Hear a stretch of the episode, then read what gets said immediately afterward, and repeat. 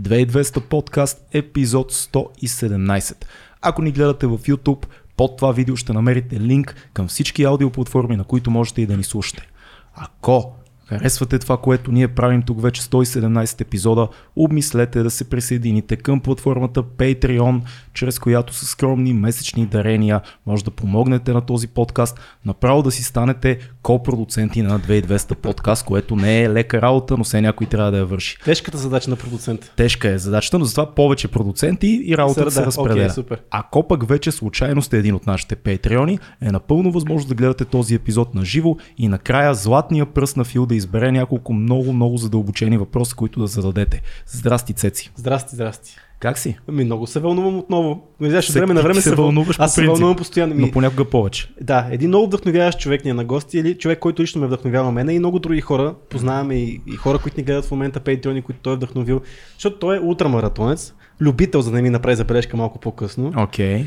Той също, така е ютубър. За мен е един от любимите ми ютубъри, един от позитивните хора в нашия роден ютуб. Да, това е ценно. И между другото и работи като тургид в Лапландия. И е лично познава дядо Коля, аз съм чувал. Ами обяви гост. И Мартин Стефанов. Здрасти, Марто. Здравейте. Как си? Супер, много се радвам, че съм тук. Чувствам емоции, защото а, начина по който разбра, разбрах за вас преди време беше чрез а, моя приятел Божо. И след това слушах не всички, но доста от вашите епизоди и вашите гости.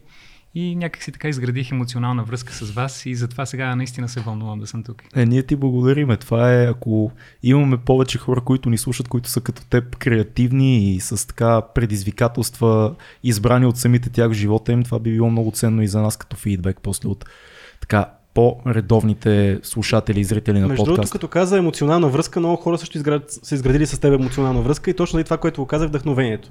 Ти ходиш по много състезания в България най-вече и аз съм сигурен, че супер много хора те спират и ти казват, Марто, аз заради тебе съм се пуснал на това състезание. Как се така да се чувстваш това нещо и има ли такива хора и колко често се случва това нещо? Ами, първоначално не знаех как да се чувствам, защото това беше нещо ново за мен. Никога не съм бил вдъхновител преди това, никога не съм бил ролеви модел, никой не ме е забелязвал. И изведнъж това се случи съвсем наскоро и стана много бързо, че започнаха да ме разпознават хората. Разбира се, предимно по нашите планински приключения, но в последните една-две години се случва и, и в града, в нормална ситуация, не е такава създадена за хора от моята сфера. И се чувствах объркан, да ви кажа. Не знаех как да реагирам, разбира се. Просто благодарях на хората за вниманието. Радваме. Раз... Радваме, мога да кажа откровено. Какво правиш в Лапландия, бе, човек? Какво има в Лапландия? Аз като един абсолютен лейк, Лапландия, като ми кажеш и се сещам джуджетата, дядо Коледа, елените, това е моята референция. Да, това е моето място за бягство през зимата. Обичам като ще е лято да е лято и като ще е зима да е зима. Затова през лятото съм в България, през зимата съм в а, северна Финландия.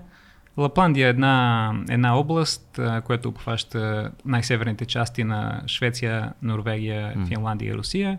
И там, там отведе университета, моята магистр, магистърска програма в областта на туризма и си намерих работа като туристически гид и вече 6 години, 6, Чакай 6 сега, зими. о- обясни как изглежда а, един тур в Лапландия. Защото като ми кажеш на мен един градски човек, софиянец, туристически гид и аз си представям обиколка тук църквата Света неделя, надолу, а, това, това, това, това, нали едно приятно такова турче. Как изглежда това нещо в Лапландия? Там е съвсем различно. Няма културен туризъм, защото няма много такива старинни артефакти и архитектура в Северна Финланд... Финландия. И аз съм специализиран в ам, а, като водач с снегомобил. Uh-huh. И общо взето, първо екипираме хората, даваме им инструкции, научаваме ги за 5 минути как се управлява снегомобил и тръгваме. А, зависи от а, дневния тур, може да е цял ден а, шофиране на снегомобила, може да направим 150 км, а може да е доста кратък а, и да отидем до някоя ферма с а, елени или хъскита или дядо Коледа. Различни са дестинациите, зависи от програмата, но общо взето а, с снегомобил, да. Как е, как е една страна, една местност като Лапландия, където ето, има ферми за елени, има някакви хъскита, дядо Коледа е там, окей, обаче има туризъм много там. Мисля това, което съм гледал от твои видеа и други видеа, че там туризъм си има. А една страна като България, която има и исторически ценности и толкова много планини, някак си не успяваме да, да докараме туристи толкова много тук. Да, благодаря за този въпрос. Това е много добър въпрос, защото а, това е много важно нещо и винаги съм давал за пример Северна Финландия, защото там от нищо са направили нещо. Буквално преди 30 години а, единствената индустрия е била дървосекачество. Мгм. Не е имало никакъв туризъм и някой се е чатнал и си е казал, е, чували ли сте за дядо Коледа, дайте да основем неговото място, да кажем, че той ще е от тук и да построим нещо. И естествено, първоначално това е било прието така не доста сериозно, обаче са направили една каштурка там, казали се ето дядо Коледа е тук и после са взели да идват туристи и са взели да използват снегомобилите, които по принцип са ползвали тези ам, за елените, за фермите селени. М. И туристите са видели, видели тези снегомобили и попитали се, нали, може ли да направим едно кръгче. Там хората са се чатнали, че има интерес. И така, буквално от една гора, нищо друго, гора и една река има. И сега е в топ туристическите дестинации. И както ти казваш, от нищо са направили нещо, а ние тук имаме много повече ресурси а, целогодишно. Мгм. И пак ни е малко трудно да, да достигнем нивата на, на туризма в Лапландия. Цялата тази работа с а, а, мейнстрим а, идеята Дядо Коледа, Елените, колко такива места има, които са разработени за туристи в Лапландия? На колко места можеш да отидеш, за да нали, живееш приказката по някакъв начин? А, от, така, м- истинското място за истински дядо Коледа е едно. Така. Но деца слушат ли вашия подкаст? Сигурно. да разбирам Родители, поне техните... родители го, родители го слушат. Добре. А, по принцип има дядо Коледа, може да се види и в други държави, но официално истинското място е едно. И... Истинския фейк дядо Коледа е там. Истинският дядо Коледа е, е действително хората си знаят. Да. Това е мястото, на- нарича се Санта Клаус Holiday Village, защото те предлагат и място за настаняване, но това е единственото място, където може да видите дядо Коледа всеки ден от годината без изключение, напълно безплатно. Мястото се намира на Северната полярна окръжност и а, Всеки ден от годината. да, всеки ден. Човека си е там. Е, да, Той си работи. Дядо Коледа не се изморява никога. Супер яко. Много яко за туристи. Окей, добре, има какво да гледат една седмица, ако отида там, ще се забавлявам, но какво да живееш там? Колко месеца от годината живееш там? Ами всяка зима по около 7 месеца. И ти живееш в зимния сезон, където аз знам, че има дни, в които няма светлина почти. Да. А, всичко е сиво, студено е през по-голямата част от времето. Как един човек, който е израснал в България на 4 сезона и, и предимно е топло, се климатизира към тамошния климат и успява да живее в това място? Не знам дали съм се климатизирал, защото ми е тежко да прекарвам зимите. М. Липсва ми слънцето и светлината, чувствам се много заспал. Просто няма събуждане, едно състояние, няма пълно събуждане. Е, Затова и, и финландците са номер едно в консумацията на кафе Мгм. на човек. И, но аз повече от едно-две кафета не искам да започвам да пия, защото това ще се отрази на, на други неща, на здравето ми. Но да, декември е най-късия ден, развиделява се между 11 до 2. Развиделява се. А, като нищо слънцето не го виждаме два месеца, просто не го, не го усещаме на кожата си. И това трябва да взимате някакъв, трябва да се взима специално витамин D в някаква форма, синтетична или по някакъв начин, как, как трябва да промениш ти ритъма си на живот спрямо това, което е тук? Трудно се променя, защото а, за да се събуди човек сутринта, нали, слънцето изгрява и се започва да се произвежда този хормон на а, кортизол, си Мгм. казваш кортизол май беше, и вечерта, когато слънцето залязва и се стъмва и се произвежда мелатонина. И така Да. се следва естествения ритъм и на човек затова вечер му се доспива, сутрин се разсъмва. Но там го няма този момент. Тялото се обърква, не знае кога да се събуди. В 3 часа след обяд е тъмница и започва да си мисли, че трябва да спи и се объркват нещата малко. И миналата зима за първи път а, взех да приемам витамин D, което е нали, заместител на витамина D, който получавам от слънцето. Не мога да кажа, че ми е... Не съм усетил някаква разлика. Колко единици приемаш? Имаш ли някаква? 100 май беше. 100. Аз, доколкото съм слушал и съм чел някакви изследвания за витамин D, разлика за да има, трябва да се започне от 20 000 единици нагоре. Истината е, че почти всички тези мейнстрим таблетки, нали, които най-много се продават в аптеките, са изключително малко и трябва да се приема в течен вариант от 20 000, между 20, 40 и нагоре трябва за да като единиците са У, как се казва? Да, там? нещо. Да, Трябва да мек по една шепа. течно. Ти на хапчета Да. не можеш, трябва да е течно, за да има разлика всъщност. А добре, а забелязваш някаква промяна, когато се върнеш тук? В смисъл, нещо ритъмът ти на, на живота да се променя, храненето да се променя, чисто как се чувстваш изобщо като тялото ти как се чувства? Спането ми се оправя и тук заспивам много лесно, дори след 10 вечерта, събуждам се сутрин в 6.30-7. Мгм. Това за мен е не- невъзможно, за съжаление, да го постигна в Финландия. М. Това е най-голямата разлика. А ти направи едно видео сега последно време, как, защото все пак и си а, бегач, как бягаш там? Каква ти е мотивацията да станеш сутринта и да отидеш на минус 20 градуса, да правиш нещо, което на, на много голяма част от хората не им е приятно дори на 20 градуса? как, как успяваш да намериш това в себе си? Не знам, да си призная, трудно ми е и това, тук е важен въпрос за, за мотивацията, защото много хора си мислят, че човек трябва да е мотивиран и да изпитва супер голямо желание, за да излезе да спортува. Обаче това май не е така. И хората трябва да се научат да излизат и да спортуват, дори да не им се иска. Мгм. Пак има ефект. Да. И аз трябваше ми време да го осъзная това нещо. Повярвайте ми, когато е минус 20, минус 30 градуса и е тъмно, и аз съм си вкъщи на топло, последното нещо, което иска човек е да излезе и да тича. Просто не е приятно.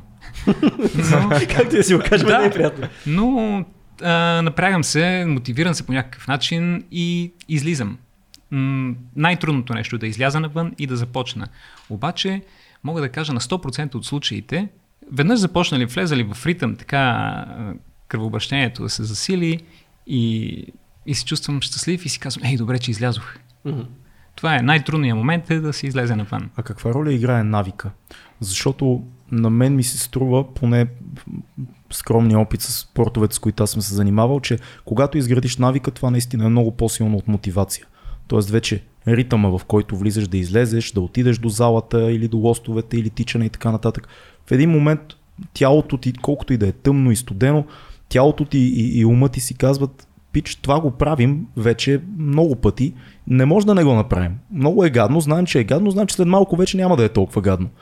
Е, има, ли, има ли такъв момент с тебе? За навик не съм усетил дали ми помага. Това, което ми помага е мотивацията, може би страха да изляза от форма, защото аз не съм спортувал цял живот, започнах да бягам от преди 6 години. И преди това бях тотална развалина.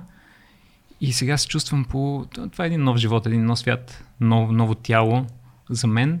И просто мисълта да се върна пак в предишното си състояние ме плаши и затова гледам да се движа какво значи ден. тотална развалина? В смисъл... Значи, мал, май малко се изразих, а, май малко преувеличих. Не, съм страдал от някакви заболявания, нито наднормено тегло, М. но просто прекарах много, много години от живота си, хранейки се нездравословно. Голям ориентир беше цената и гледах да е най-ефтиното. Имаш предвид junk food, преработени Да. храни. Да, Да. захар, каквото ми попадне, не съм имал критерии. Да. Само Просто да е ефтино. Да, да е ефтино Да. и да, се, да е ядливо. И това с годините оказва, оказваше влияние. Боледувах често и се чувствах много слаб. М. И мозъкът ми не функционираше правилно, не можех да се концентрирам, нямах енергия. Беше една мъгла, много години мъгла. Как я вдигна?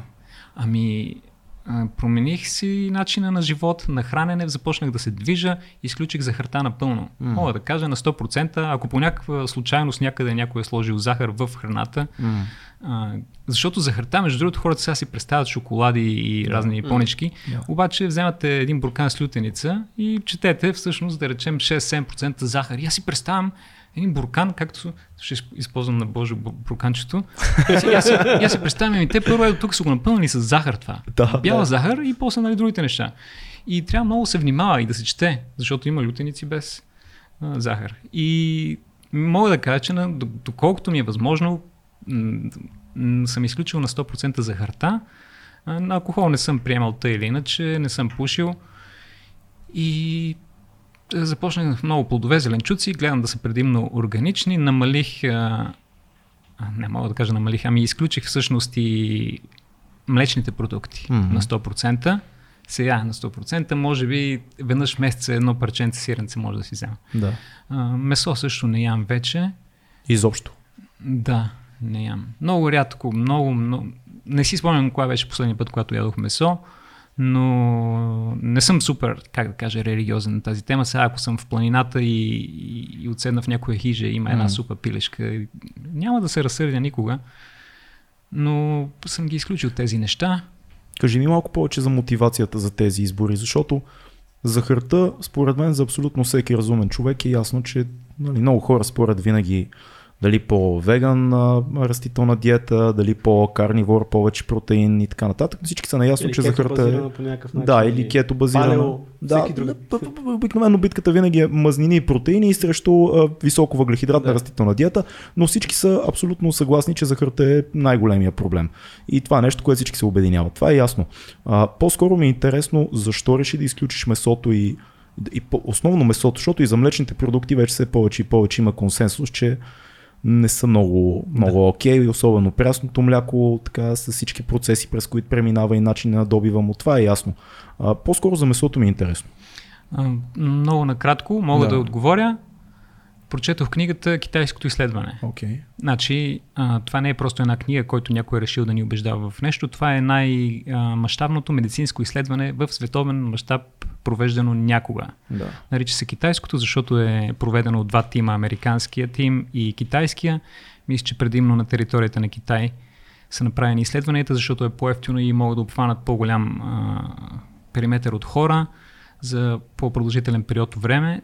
Представете си, накратко, няма изследване в света, което да е по-задълбочено и по-дълготрайно, по, а, как се казваше, повторяемо, mm-hmm. защото това е важно в науката. Едно да. изследване да може да е повторяемо, да може да се каже сега колко близо е то до истината. Затова препоръчвам тази книга. Аз я слушах всъщност, така не, не, не я четох, а, но я има на български, виждал Окей, okay. съм я. Супер. Китайското изследване и там обясняват защо. Сега няма да ни стигне този подкаст, пък аз не се чувствам толкова уверен. Мгм.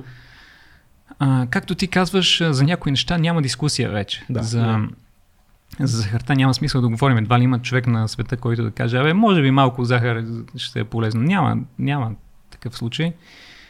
Млечните продукти, месата, как мо- мога да кажа съвсем, но това е толкова на повърхността, че нали, препоръчвам на хората да си прочитат тази То книга. е лична, лична, да. лична гледна точка, лична Мгм. твоя история. Не. На, да, като Да. каза история си сетих, аз бях противник на това. Мгм. И дори бях приятел с Божо, който е веган и е такъв елитен атлет, мога да кажа. О, да.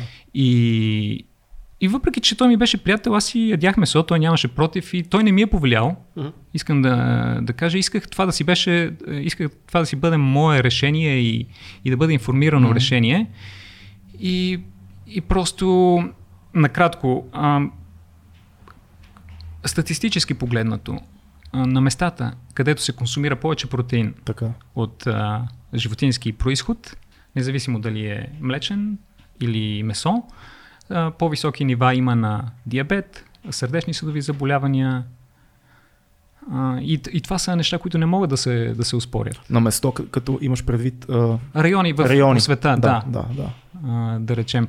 Вие сте слушали за тези сини зони. да. Това са зоните около- по света, различни точки, точки по света, където хората а, най-много дълголетници, столетници. А, И каква е тяхната диета? Предимно плодове, зеленчуци. Понякога, просто е така като добавчица, може да има месо, но М. да, то ще е на празници или някакъв по-специален случай. Или като има. Или като, или като има. Да. Но тези места, те всъщност те могат да си позволят да, да ядат месо, просто не им е Мгм. така част от, от културата. мгм. Така, много, много на, на повърхностно ги обясних нещата, но защото няма как да се... И аз не се чувствам толкова уверен, че да ги Но, обясня. но То това, не което е- аз, не е нужно. Да. Не това, е което нужно. аз забелязвам обаче, че всеки един индуранс атлет в един момент точно стига до такъв тип диета. Plant-based, дали ще яде месо и дали нали, тотално ще го откаже, нали, не е от но всеки стига до горе-долу от тези неща с годините. На какво го даваш това нещо? Дори ако не, се, не си прочел тази книга или пък а, не си не, убеден, че не трябва да се яде месо, рано или късно по някакъв начин усещаш, че това ти влияе по-добре. Има ли го това нещо? А, това, което аз усетих чисто физически е, че когато ядях тези едни манджи с меса и топени сирена и сметана, след това получавах, а, как се казва, хранителен шок, не, нокаут, хранителен нокаут, когато Мисля, че- веднага след като се нахраните, Измаряш направо ви се да. доспи, затварят ми се очите и А това е много странно, защото много хора казват това за въглехидратите. Като изядеш Да, една да. преночиния паста и получаваш такъв нокаут или пица, примерно. Е, паста, той има различни видове въглехидрати. Паста и пица не ям. Да. Що, ако е пълнозърнеста паста, не.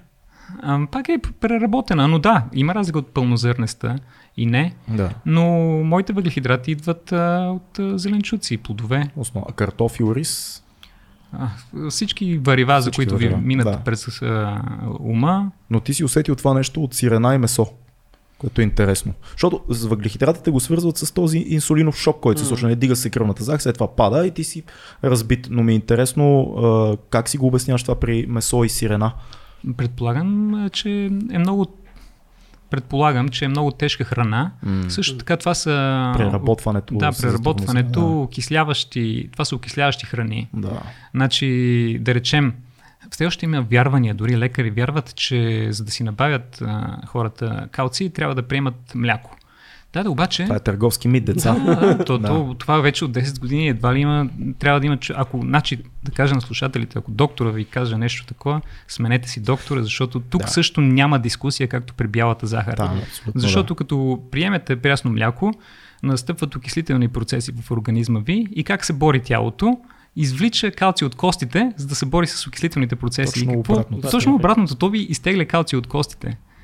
И Прясното мляко е шит, деца. Не пийте прясно мляко. Обаче пак съм чувал, че скандинавците а, имат ензима в а, своите стомаси, че могат да обработват прясно мляко. Но за всички други е напълно забранено, скандинавците мо- може ли да пият? М, Това дис- някъде, като, тръгна, като тръгнаха, мисля, че палио диетите преди 5-6 години, като бяха популярни, тогава го казваха това нещо.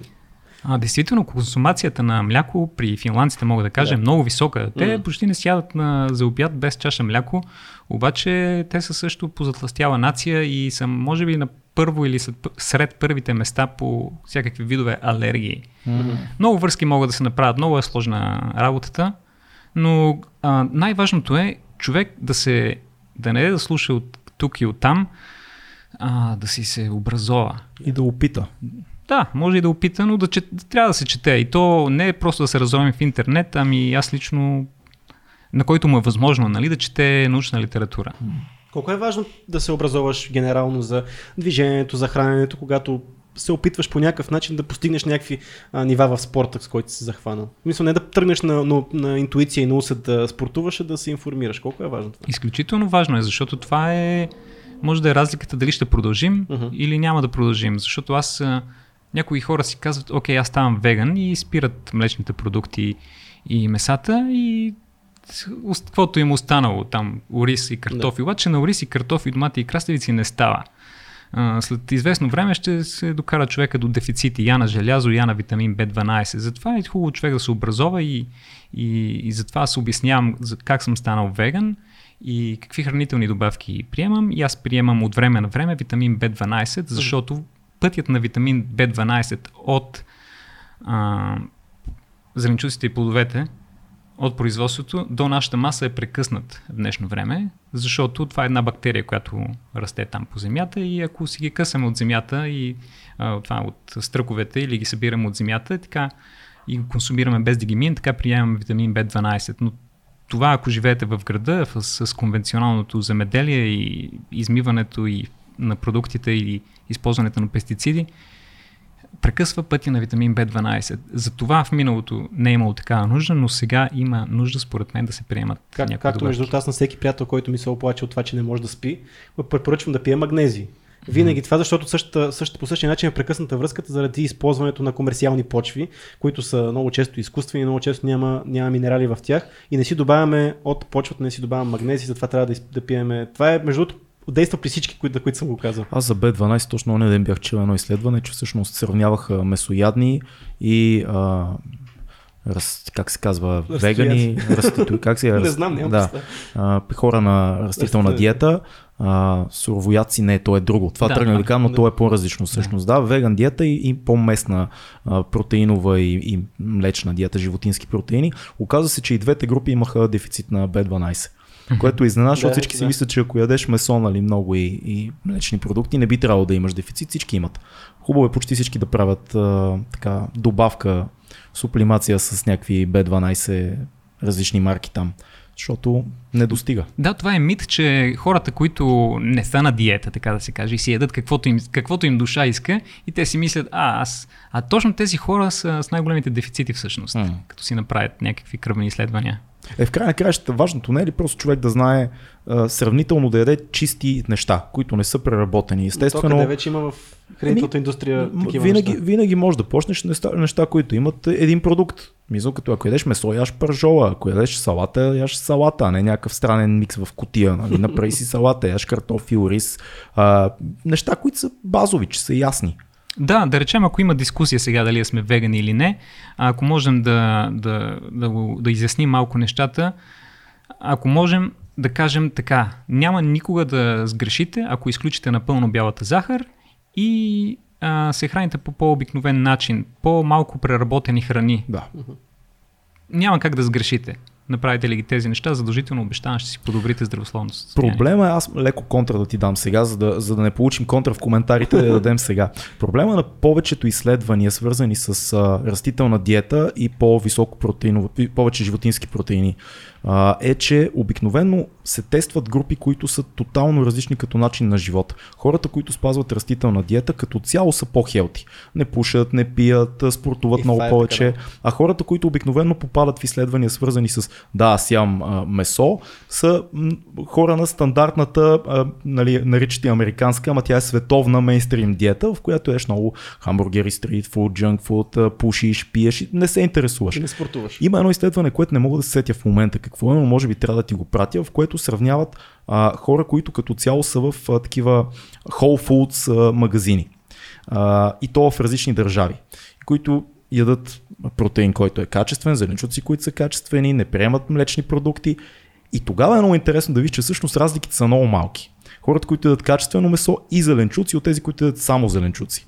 А, защото става дума за една група, която спортува, грижи се за себе си, знае откъде идва храната й. И това е малко трикито с месото. Винаги, винаги в тези нали, документалните филми, като The Game Changer и така нататък, винаги се казват едни драстични неща и после човек като се разроби вижда, че всъщност не е нали, това, за Не е което трябва да говорим, да, не, не е месото обикновено. По-скоро е захарта, а, преработените храни и когато фокуса се измести, публиката като цяло губи от тия неща, защото почва, а, зеленчуци, не, месо, зеленчуци, месо. Това е супер малък проблем, реално. Да, да, прав си. А между другото, това, за което говориш е, че ако някой сега е веган, то вероятно този човек е малко по-така се замисля О, да. а, и може би и спортува и, не малко, и не много. пуши и не Аз пие. имам доста да. приятели, които са на веган диета, които ходят на, е, в планината, купуват Да. си дрехи от определени места, ядат само на определени места. Си не, не пият, не пушат и Да, така да. нататък, което е супер. Така е, но това, може, това се нарича в и- изследването, се нарича а, замърсяване в изследването. И може да бъде избегнато. И Да. именно в тази В китайското... в китайското изследване, те М. могат да, да направят едно изследване, че да го вземат предвид точно този факт, който Да. ти каза, което е, което е много, Ще много чекна. правилна звучи, забележка. Да. Звучи много интересно. Те знаят как да направят изследване, че да, че да си направят а, изводи, Бе, които са китайците, какво ли направят? Чакай да не ни баннат пак по Да, да, да. вирусологични причини. Да, да, да, да. ни сложат конспирационните... А, здравейте, доктор Митев. Това сме ние тук. Отново говорим за конспирации. Не е вярно. А, добре, обаче това, което искам да те питам по време на, на утри, вие хапвате доста така, нали, хапвате всичко общо взето. И доста въглехидрат, филии с лютеница, съм те виждал лично как нагъваш. А, как, когато ядеш в само такива изключения, такива неща, а, как ти се отразява? Дава ли ти повече енергия по време на самото състезание, защото знаем тогава, че трябва много да се яде, много да се, по максимално бърз начин да се приемат а, а, калории. Да, добре, че ме подсети, защото като казах, че съм изключил захарта на 100%, забравих да кажа, че по време на утре състезание ям захар. Всичко ядеш. ами да, каквото... А, онзи ден бях на ягоди на ултра, 90 и За- 100 км. 100 км. Да, щях да питам колко, от колко до колко се води утра. 100 Бе, 100 км. км. Над 42 км Над 42. класическата дистанция, Да. общо дето всичко е ултра, но такива 43 няма, едва ли Да, ще има. да, да. Обикновено са, започват от 50-60 и вече то нямат край дистанциите. Та, какво ядох онзи ден? Беше миналата седмица. Филии с лютеница, баклава, няколко чаши с Кока-Кола и две-три вафли. Това беше. Това е докато... През, цял, през Тичаш. 24 часа всъщност ми отне. Бях много бавен. И да, тогава консумирах малко бяла захар и ми даваше енергия. Как, Как- позволено ли е това? По време на утре позволено ли е всичко? Всичко. Каквото ти душа иска. Важното тогава. е да, да те изтегли до края по някакъв Да. начин. А какво мислиш за атлетите, които а, се опитват чрез а, кето диети, Аткинс и така нататък да обърнат режима на захранване, да не е въглехидратно, да е а, чрез мазнини?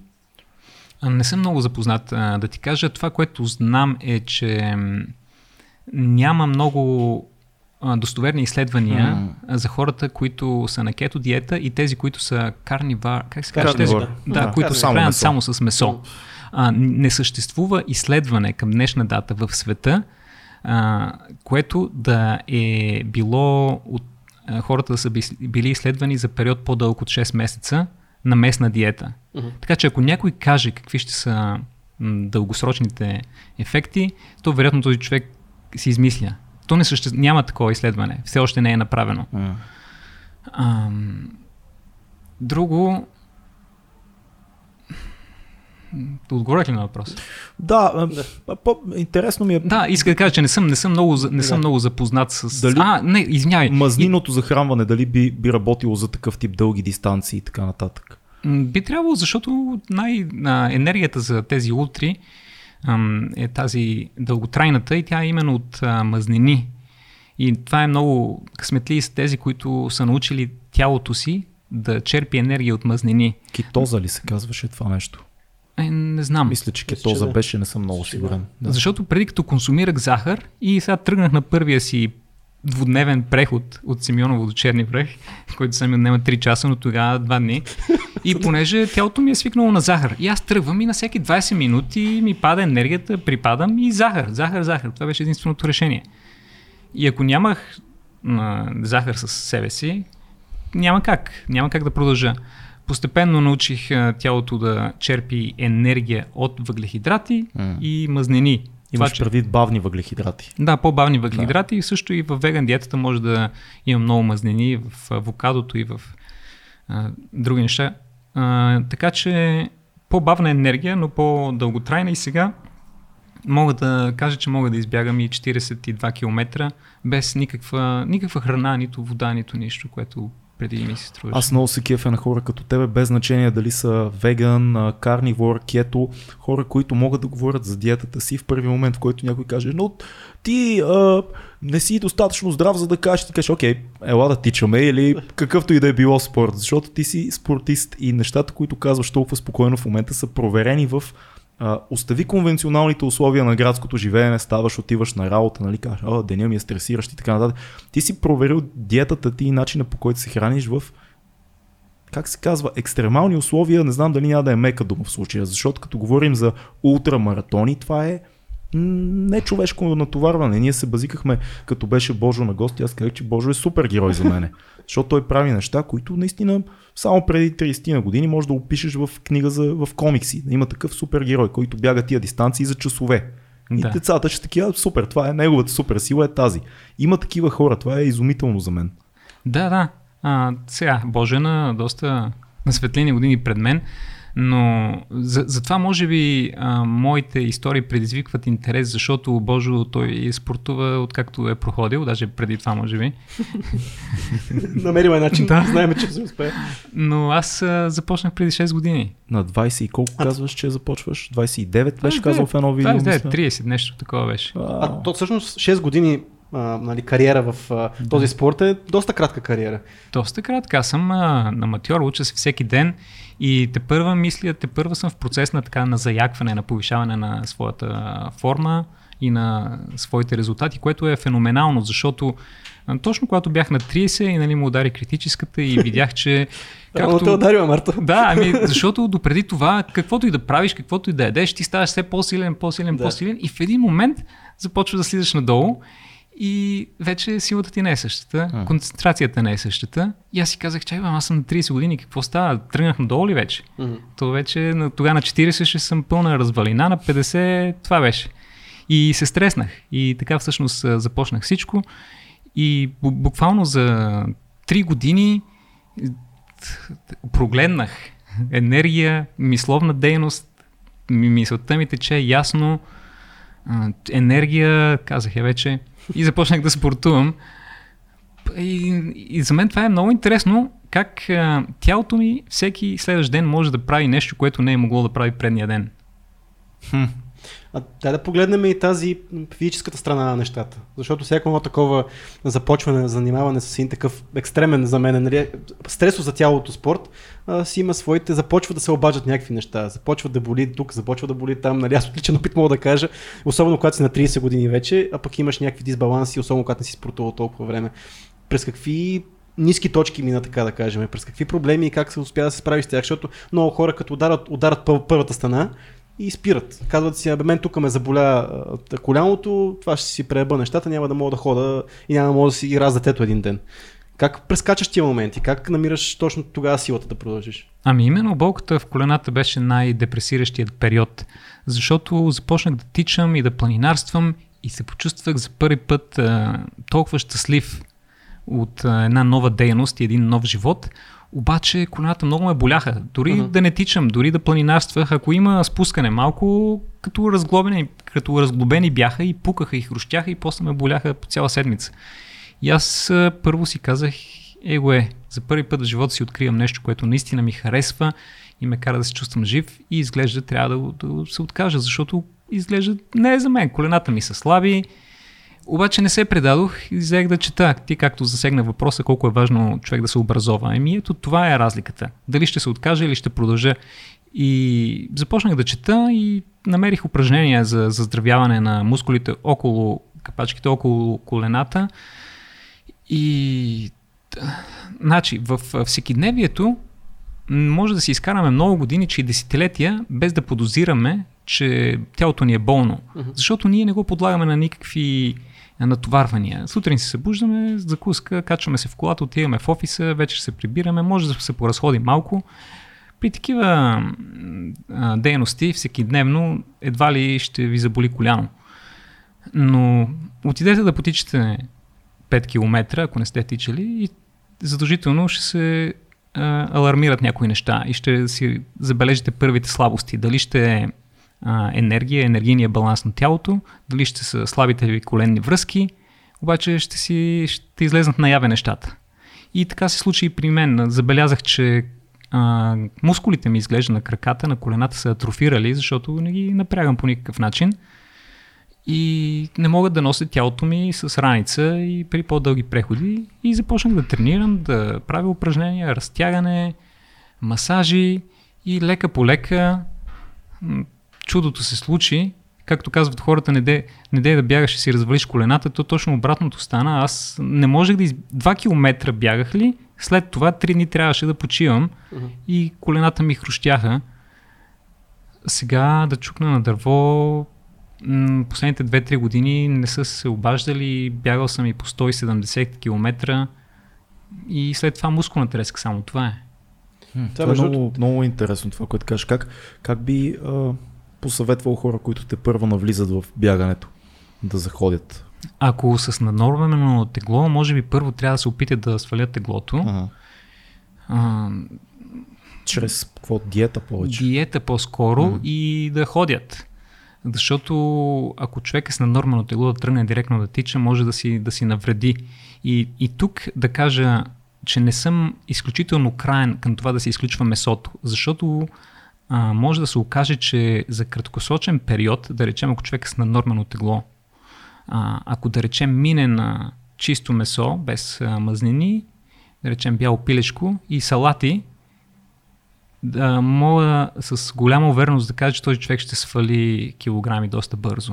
Mm. Така че а, аз понякога давам като съвет, но не съм специалист. Най-важното е сега слушателите да разберат, че най-добре е да си се обърнат към някой специалист.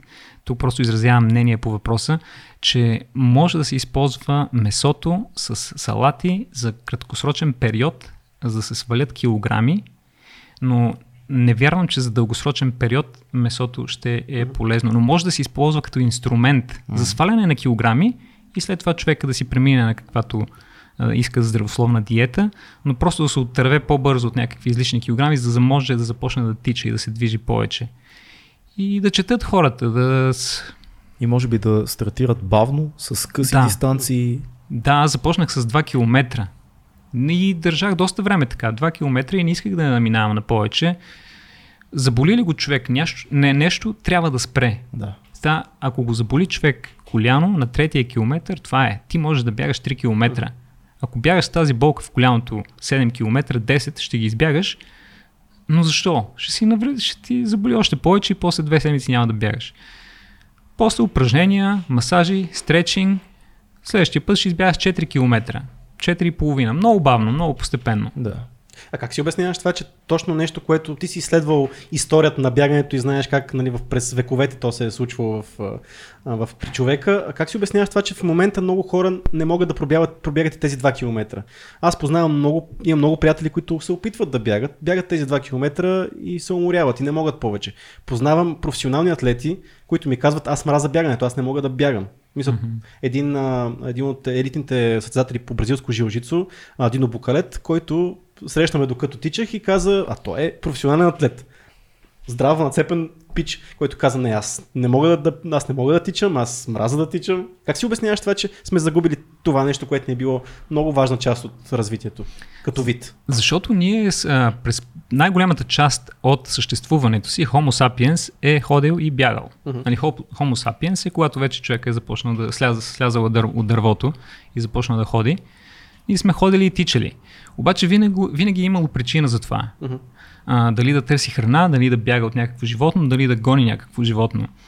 А сега, да си кажем откровено, просто да тръгне човек да бяга е така, може да се окаже малко скучно. Нали, хората им е много по-забавно да играят баскетбол, футбол и това е много разбираемо, защото са в играта. Така че това може да е причината да им е скучно, но то си е индивидуално. А, човек трябва да си намери как да му е как да се забавлява. И аз как се забавлявам, аз слушам ваши подкасти или други подкасти. Един подкаст, 3 часа, това е едно страхотно бягане. Да, да. факт. А като си в планината, също ли слушаш? Е, това е много интересна тема, която сме я водили няколко пъти.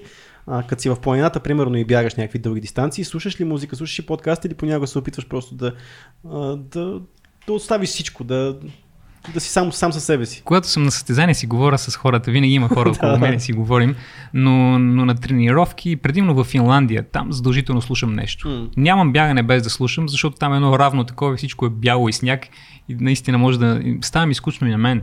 И да. трябва да слушам нещо и така неусетно се минава час и половина, да речем. Mm-hmm.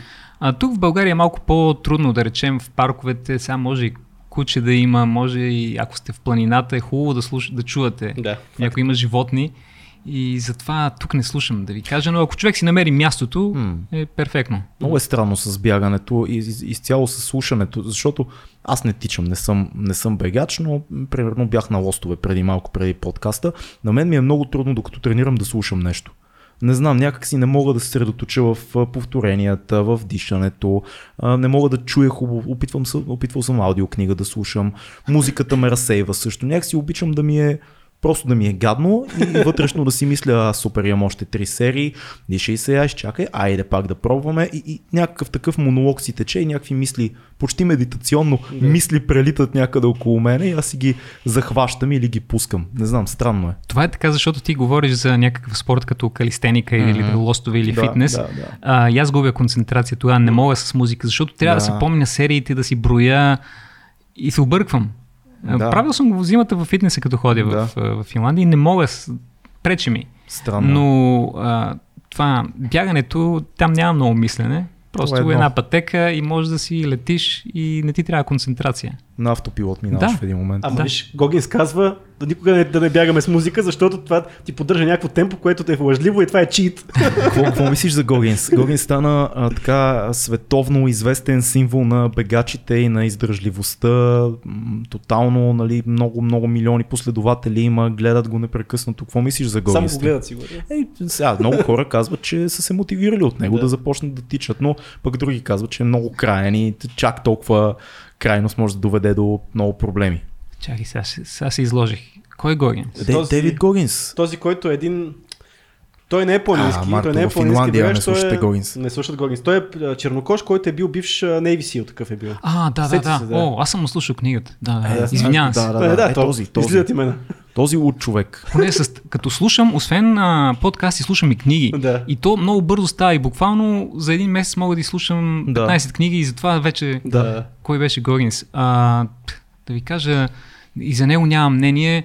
Много така, излязал е от много тежък период, който го е направил много корав. Да. И не мога да съпоставя моята история към, към неговата. Ма аз съм, моята история е много обикновена. Просто М. човек, който не е спортувал и жи- живота му е тръгнал надолу и здравето, и изведнъж се, се връща към здравословния начин на живот и към движението, към живота. Така че По-скоро въпросът беше този толкова краен подход, който той има.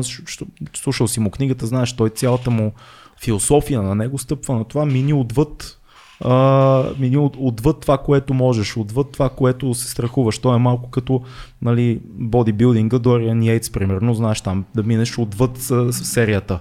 Ами Дориан, доколкото знам в последните подкасти, а, той е зарязал фитнеса Да, и да, се ориентирал да. Вече към зле. йога и към такива Абсолютно. неща. И може би Йога, този... йога марихуана и мисля, че и много зеленчуци. Да, Това Това е супер. виждате, Това е супер в и- и- 50-те. и Ето боди- и той е минал на зонечки И, и бодибилдерите станаха вегани, и, Дор, и Арнолд стана веган, но това, за което говориш, Гогинс беше, нали? Да. А, тези хора, според мен, пак лично мнение изразявам, прегарят в един момент, защото да натискаш толкова жестоко Това ми беше мисълта, да. в продължителен период от време.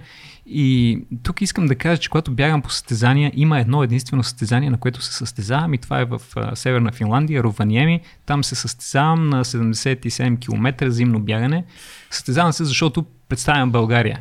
И там като се изпише България и настръхвам и побеснявам. И това е единственото състезание, в което аз не спирам да бягам. От самото начало, сняг, киша, вода, лед, няма никакво значение. Какво друго да правиш? Направо пяна на устата ми излиза, няма да спра. Натискаш Там, там. здраво, Да. здраво. А, та затова там имам по-добри представяния. А тук съм на достигнали 80%, до тук съм, започвам да ходя малко. Усещаш си тялото. Да, да, не искам да влизам в зоната на дискомфорт, на мъчението, защото за мен вярвам, че ако продължа доста много пъти така, по-често ще прегоря и ще намразя бягането. Както един мой приятел Иван Христанов казва, а, това е зоната на комфорт. Това, което Гогинс прави, е той изглежда има волята да излиза по-често от зоната на комфорт. Дориан Йейтс, той най-вероятно всяка тренировка излиза от зоната на комфорт. О, той казва, са. никой не е тренирал по-тежко от мен. Аз Да. тренирах най-тежко. Аз, той не има, няма такава красива генетика, като Рони Колман, да речем, и другите му опоненти.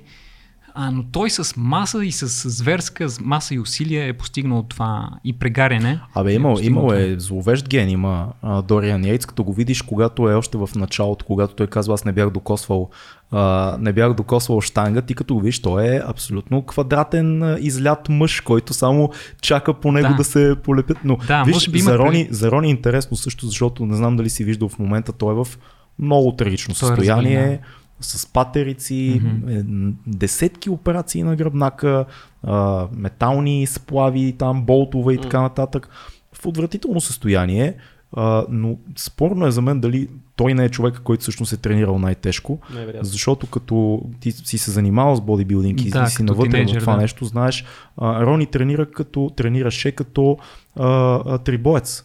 Той тренираше с свободни тежести, само че вместо да прави от 1 до 5, той прави 12 с тегло и, и, и, тип, и тип лифтове, които са за трибойски и олимпийски лифтове. А, докато Дориан, да, той минава отвъд, но там има и много машини, там има и много съпорт от много мощни хора около теб, нали, да минеш там отвъд последната, по- последното повторение. Докато това, което се случи с Рони Колман е много показателно, защото ти виждаш един човек, който всички сме гледали клипчетата, е, бари, и така нататък, които той кляка 12 пъти с 300 кг и ти виждаш последствията са непоправими. Просто е... При него, да, най-големият проблем е това, че той за да премине отвъд а, болката и зоната на комфорт да. е приемал много често обезболяващи, защото да. той има много тежки травми и за да си направи тренировката човека, наблъска се с... Обез... Той си го каза това в Да, да, да, интервюта, така е. наблъска се с обезболяващи и натиска здраво. И затова мисля, че тази преминаването на границата извън зоната на комфорт твърде често може да доведе до прекарене и аз за това гледам, а, пак ще спомена Иван Христанов, който много правилно обяснява, че трябва не да се стремим да преминаваме зоната на комфорт, а просто да я натискаме, тази зона на комфорт и ако сега зоната ни на комфорт е 5 км, Да. а, не да тичаме 10, ами да тичаме 5, 5,5, 6 и след а, два месеца зоната ни на комфорт ще е вече 10 км. Естествено. да, естествено да, Да. изблъскаме тази зона на комфорт, но не да я прескачаме, ако не се налага. Иначе наскоро прочетох а, книгата на Мураками за какво говоря, когато говоря за бягане. А, и той там, нещо, което ще го използва от тук на така цял живот, той там казва, а, болката е неизбежна, страданието е по избор. Така че може би това е нещо, което е много приложимо за Болката е неизбежна, страданието е по избор. Ми да. Това е супер. Много е яко, защото така не ще те боли. Няма как да не те боли, обаче когато минаваш тази граница, когато вече страдаш. Нали, то и ти в твоите видеа го казваш и Боже много често говори за това, че окей е да се, да се мъчи, но вече почне да става много тегаво, много вече да се мъчиш наистина, да страдаш, тогава трябва да се откажеш. Какво мислиш за тази концепция? Да. Да, да, и да, чувал съм го Боже да ги казва тези неща. Със сигурност, повече от нас. Особено на утрите. Значи, едно е да има човек мотивация да отиде на фитнес. Да. Сега и дали ще направя 7 повторения, 12 повторения, човек трябва да се... Не казвам, че е лесно, а това фитнеса, бодибилдинга, пауърлифтинга беше първата ми любов. И да, до... наистина ти започваш всъщност като, като бодибилдър, имаш състезания. Да, на 13, го- 12-13 годишна възраст Уау. започнах, направихме си един фитнес, от буклуци намерихме там едни ламарини и започнах да тренирам.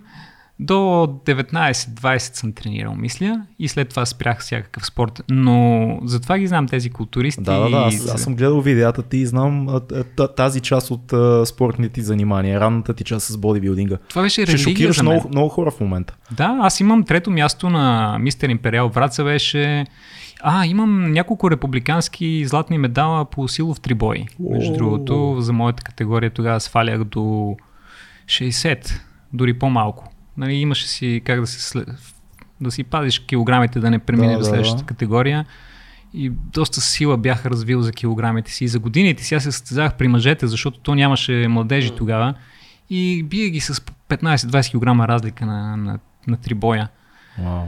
Та затова имам а, известни познания. Не искам да кажа нещо против а, този спорт, но искам да кажа, че едно нещо е човек да се мотивира и да направи една тренировка в фитнеса и съвсем едно нещо е мотивацията, която ти трябва ти да преминеш през 30 часа бягане в планините, градушка, вятър, дъжд, слънце, мечки, змии, падане на енергия, депресия, реване, смях, въобще такива един коктейл от емоции и много често съм бил така близо до хипотермия, когато става студено и аз вече нямам енергия да се стоплям, навличам всякакви дрехи. Аз съм завършвал поне 5 състезания с това алуминиевото фолио, а, safety blanket, защото това е единствения начин да предпазя тялото ми от загуба на топлина. И ако го нямам това а, safety blanket, фолиото, просто може би нещата нямаше да свършат много добре. М. Става ми толкова студено, стреса се неконтролируемо и да речем съм по средата между два пункта. Назад ми остават 8 км, напред още 8 км аз съм по средата. Нито да, ако извикам някой да ме спаси, то ще им отнеме на спасителите също да речем 2 часа да се организират, да дойдат. Това е много време, ако човек е на прага на хипотермията.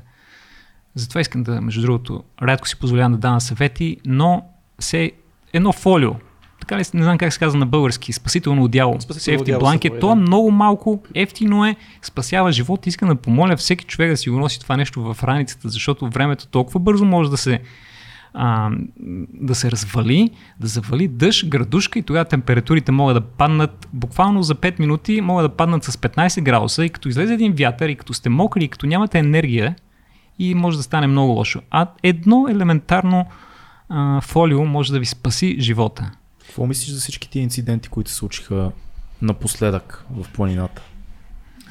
А сега, вие чухте ли за Да. това ултрабягане Мгм. в Китай? В Китай, да. Не мога да коментирам, защото детайлите не ги знам, но доколкото знам, инцидента се е случил около 20-30 км след старта. Били са на състезанието около 170 а, ултрабегачи. Състезанието е било 100 км и идва някаква буря, температурите падат, точно това, което обясних току-що. Мгм. И 20, доколкото знам, 21 души загиват. 21 човека. Да. Не знах, че са толкова Да. много. Тук не става въпрос за изтощение, защото това е било 20-30 км за Да, ултрамаратонците, те още разгряват. Да, и още близо да, 100, тогава. между другото, изм- с измръзвания. Почти всички иначе са пострадали от това, Да. от това състезание. Някаква буря, която не са успели да предвидят. в а, метеорологичната а, прогноза. А те, те загиват от замръзване? Хипотермия, предимно, Хипотермия, да. доколкото разбрах. Много силен вятър. А, 80 кг човек не е могъл да си стои на краката от вятър. И между другото, ултрабягането беше сред, а, до този случай беше сред най- м- неопасните спортове. Аз съм гледал тези статистики, да речем планински колоездачи, даунхилъри, за каквото и да се сети планинари, алпинисти, а, всички тези неща са доста по-опасни и си спомням, че за последните, последното десетилетие, да речем, имаше един смъртен случай на един ултрабегач, пак така измързване. Това е доста контраинтуитивно. Аз не бих си, би- би- бих си представил, че са много повече.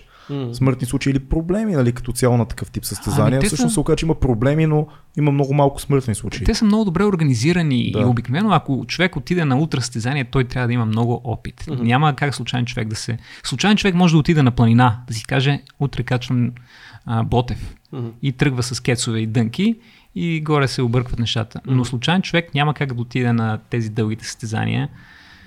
То даже има така една итра система с точки и човек трябва да има определени определена статистика и събрани точки от предишни състезания, за да може да се запише и да участва. Ос- Освен това има контрол на екипировката и вече има спасителни екипи и пунктове през да речем 10, 15, 20 км, така че е много трудно да се случи някакъв инцидент, но ето, че се случи.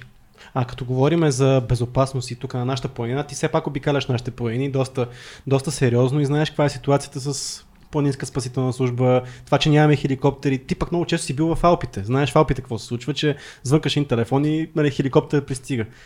Как, кога ще стигне на някакво ниво на, на 30% от това на Алпите, като ние тук от едно просто ходене на, чер... на, на Вреботев, примерно, може да така 20 човека да си загинат от нищото и да няма кой да ги спаси. А, тъжно и е срамно а, за мен, че нямаме хеликоптери. М, Не знам, мисля, че няма друга държава в Европейския съюз. А, и тези хеликоптери са важни не само за планинарите, Да. ами има много така отдалечени села в Родопите. Нямат, а, зимата, като завали един сняг и ако на някой човек му потрябва медицинска помощ, как а ще те стигне? възрастни хора Да. много там. Дори за такива случаи, да ни се занесе храна, да се помогне, да се спаси някой. А, не става въпрос само за планинарите, но, но това е, те за това се казват летящи линейки. М. Да. Това трябва, тази услуга трябва да бъде предоставена на обществото и е срамно, че ние я нямаме тази услуга. Не, е, не, е- то е срамно и тъжно, ти си прав, но е и вбесяващо, когато определени политици виждаш как се возят за щяло и нещяло на хеликоптери, за да отидат на кампания или да посетят обект или да открият обект. И в такива моменти ти наистина, колкото и човек да, е, да се опитва да е смирен и да приема живота си, как окей, пичове, това е, нали, цинично, цинично е. Цинично е, защото определено хеликоптерите са скъпи, но със сигурност а, като нация и като данакоплаци ние можем да си позволим тази услуга, но изглежда хората, които вземат това решение... Приоритети. Да, и си... Да. То всъщност преди, мисля, че преди 3 години закриват програмата с обяснението, че няма кой да ги кара тия хеликоптери, пък аз лично познавам хора, които са били в а, този хеликоптер рескю тим, нали? така че имало е по някакъв начин са решили да махнат тая, а, тая, тая позиция. Но то, много хора са, които ни слушат и не, не са запознати с ситуацията, ще кажат, бе, те там някакви сноубордисти се фърлят, фрирайдери, където не знаеш, нали, те, те си го на- сложили да, на да си го главата. кажем, много хора ще кажат, като не искате проблеми, не ходете, Не ходете в планината. Да. Обаче това, което трябва да се знае, че с това, че нямаме хеликоптери, не само. ПСС нямат моторни шейни, нямат начин по който да стигнат, ня- някакъв моторизиран начин да стигнат до някъде. Тези хора рискуват те животите си да спасат тебе утре. Еми, знаеш случая с Владо Кролев сега последния. Да, това беше дето последният, 4 часа го бяха на ръце, го бяха мъкнали На ръце. точката, в която са го намерили до лагера. Това е скандално, защото отгоре цялото ПСС са доброволци. Да. Да. не има много малко, които не са доброволци, Да. но да. Отиваш, ти си рискуваш живота за без пари за, и нямаш условия, нямаш как Това да как би звучало на някой финландец, твой колега, примерно, като О, ще разказваш кажа, такива неща? на последното състезание бягам и 120 км и пред мен един човек, финландец, му става много студено, прилушава му и обажда се по телефона и казва, може ли някой да дойде да ме, да ме спаси? Те питат какъв е случай, можеш ли да стигнеш до там? Той казва, не, моля ви, пратете хеликоптера. Добре, чао.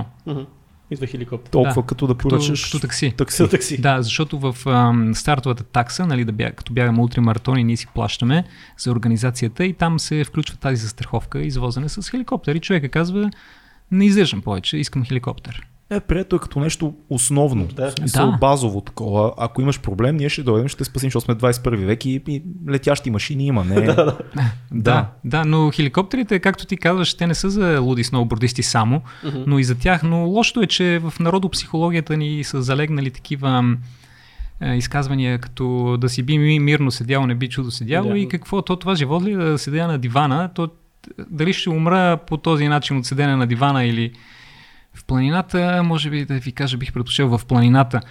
Но че трябва да правим, да се движим, да спортуваме и не става въпрос за едни луди глави, а става въпрос, че много хора имат нужда от тази услуга.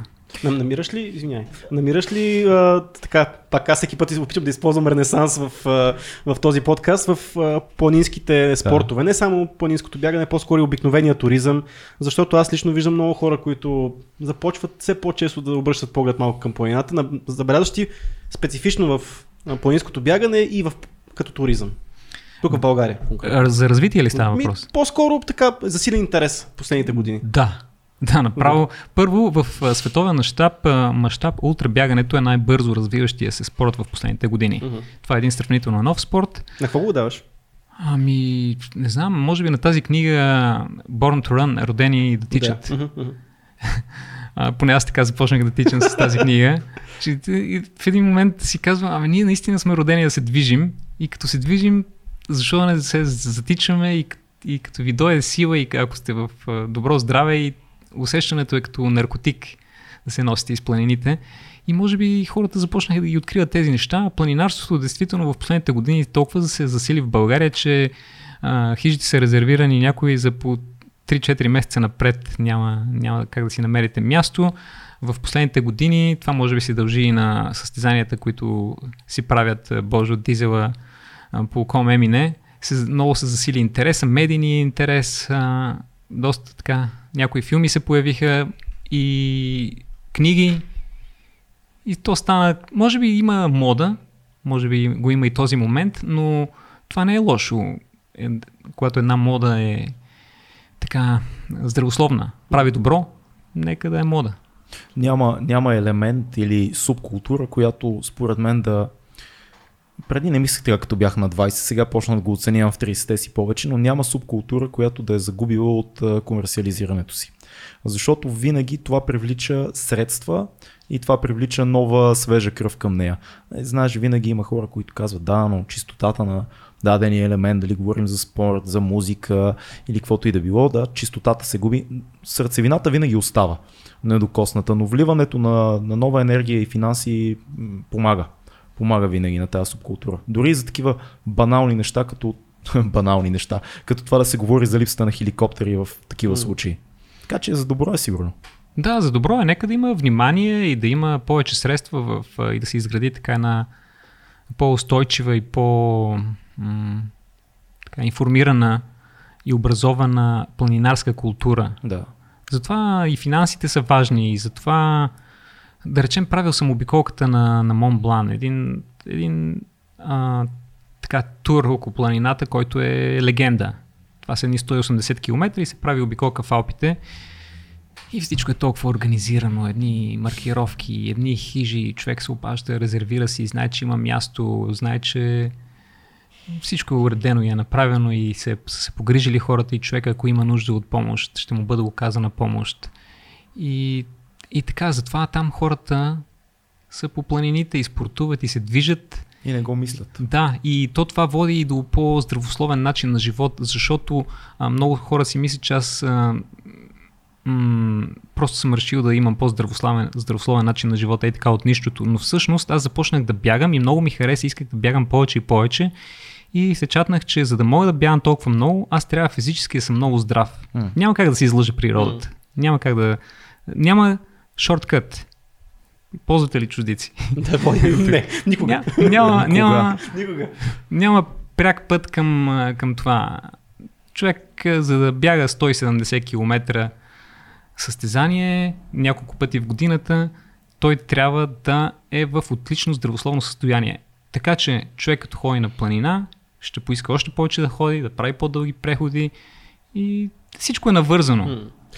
Преди малкото, сега като спомена за, за Алпите, това, че си правил обиколката на Монблан и там всичко ти е уредено, ама контрата на това нещо е колко ти струваше обиколката на Монблан и колко ти струваше Комемине. Нали? Това е, Да, също да, е да. много, много основно, въпреки че аз бих се лишил с няколко стотин лева, за да съм по, така да ми е по-уредено и по Комемине, честно казвам. А, да ви кажа, доколкото знам, хората, които не успяват да преминат Комемине, е защото изнемогват. Дали mm. нямат средства да си купят правилните обувки, дали сега ще искат да спестят от хижи, Мгм. или пък няма да има място на хижите и ще си носят а, 3 кг палатка. Сега имам доста етапи, в които особено към края няма хижи. Да. А, аз предпочитам да има една хижа, ако ще е 40 лева да е там Мгм. към края, а, след... А, излезна ми от главата сега. След те, проход. го знаят към края, то няма къде си... Няма... Да, след върбишки прох, след който става Да. страшно. Да. Да, става страшно. И си казвам, ей, каквато и да е, хи- е, 40 лева съм съгласен да дам само за едно легло и един душ, обаче да имам къде да спя. Мгм. Така че, да, естествено, че е много по-скъпо в Алпите, но не казвам, че трябва да са такива цените тук. Но няма лошо да нещ- нещата да си имат цена, но да ги има. Това е най-важното. Аз искам да те върна малко по-назад. Този период в живота ти след бодибилдинга, в който казваш, че спираш да спортуваш, започваш да се храниш така а, на случайен принцип, да го кажем, на какво се дължеше този период? Защото ти ми казваш, че имаш една преди това нали, сериозна кариера в а, спорта. От тинейджър до 20-те си ти спортуваш и предполагам и се храниш а, съзнателно за, Да. това, за целите ти тогава. Но защо всичко това спира? Ами, живота. Това е. Аз а, произлизам от бедно семейство и съм от провинцията. И тогава дойдох в София. Да. И това беше, кога беше сега по много такива бледи помени, спомени ще говоря, да речем преди 15 години. да. Тогава нещата бяха по-трудни тук и с работа, и с а, начин на живот, и то си беше оцеляване. Кой, кой набор си ти, извинявай? 8-3. 8-3, ясно. А, и то си беше оцеляване. Няма М. как човек, за да мисли за спорт, за култура, за развитие, за учене, той трябва да е задоволил първичните си нужди от храна и подслон. Няма как човек, който се бори за да си плати найма и да се храни, да тръгне да тича по планините. Да. И затова отнеми много време, докато започна да изляза от Да стабилизираш. да, да се стабилизирам Да. положението. И прекарах колко, не, не знам, 20 години само работа, работа и нищо друго. Борба. Може би аз нямах късмет, може би не стана достатъчно умен, че да се справя. Но затова в едва от последните 6-7 години вече мога да мисля за, за, за други неща. Кое, те, кое, те, кое беше пробуждащия момент? Защото, окей, ти стабилизирал си се финансово, да кажем, но едва ли първата ти мисъл е била, а сега е време за здраве. Имало е нещо, което се е случило, нещо те е разтресло. Финансовото състояние е много, много важно нещо за развитието на човека, както казах. И това беше един постепенен, бавен етап. Както казах, колкото, колкото повече средства разполагах, толкова повече свободно време имах. Като има човек свободно време, надявам се, да започ, започва да чете, да ходи, да ходи на културни мероприятия, да се среща с хора. А, записах се на различни видове спорт и, и беше един постепенен бавен процес и след това, когато му удари средната възраст, критическата, не критическата, кризата на средната възраст и тогава си казах, аз искам да ми се случи нещо интересно в живота, защото то само работа беше, нищо интересно не се случи. Искам да съм приключенец, нещо интересно, нещо М. предизвикателство да се случи. А, и винаги нещо вътре е работило в мен. А, винаги съм обожавал историите за приключенците. Четял съм National Geographic, гледал съм филми и вътре в мен нещо иска да бъде приключенец. Ама как да си приключенец, като се бориш да си платиш найема? Обаче вътре нещо си работи, разбирате ли? И си Което чака също е момента. приключение по някакъв друг начин. Да, да. да. И си чака момента и в един момент вече започнах да работя зад граница, работих в Штатите, в Лондон, обиколих държави и така, така се стабилизирах всъщност. И започнах да мечтая, първата ми мечта беше, ще си събера пари и ще направя около светско пътешествие с велосипед. И взех да си събирам екипировка. Исках да бъда приключенец, обаче не знаех как да подходя към това. Казвам си, искам да съм да правя нещо интересно, като тези интересни хора. Обаче не знам как да започна. Представете ли си? И не знам как да, да отида на планина. Аз живях 15 години в София и за мен Витоша беше нещо като а, фототапет. Не, съм, ми, не ми е минало през главата, че мога да отида там. И първият път, като отидох и така да оглеждам някаква гора, следа маркировки, може би това е маркировката, може би трябва да вървя само нагоре, за да стигна до черни връх. А, така че първите стъпки са най-трудни и това да, да, да, да започнеш. И после надграждаш, това е. Ти каза, че финансовото стабилизиране е свързано с заминаване в чужбина, работа на различни места. Смяташ че по-скоро имаш ли тази амбиция да, да имаш този стандарт, който го имаш в момента и да си в България? Да си, искаш ли да си фул тайм в България? Общо, това ми е въпросът, така отдалече завъртян. Да. А, след като, нали, а, в развитието си на един човек а, достига до определени етапи и когато достигнеш до едно стъпало, то не може да се задържиш там и виждаш следващото стъпало. Mm. И така, постигнах нали, така, един а, нормален начин на живот, а, с, който да се гордея. И сега си казвам, добре, това работа ще има. И сега всеки ден ходя на работа, обаче тази работа като че ли не е, то, не е моята страст. Uh-huh. И се, започнах да се чувствам, нали, минавам на следващото ниво, може би, и, и се чувствам сякаш, окей, защо аз мога пък да правя нещо, което ми харесва повече, защо трябва да си продавам времето, няма ли как да монетизирам хобито си? Hmm. Започна да изкарвам пари от това, което обичам. Това е вече е, Най- следващ, най-великата ниво. идея, да. да. да. А, това е най-трудното нещо. Всъщност не, най-трудното нещо е да намерите нещото, което обичате, mm-hmm. своята страст. После, може би е по-лесно да го монетизирате, защото а, ще намерите начин, като се посветите на това нещо. И аз открих тези мои приключения, взех да ги заснемам и си казах, има ли начин да си остана в България и това да бъде моята работа, да бъде приключенец и да правя филми. Това е нещо, това е...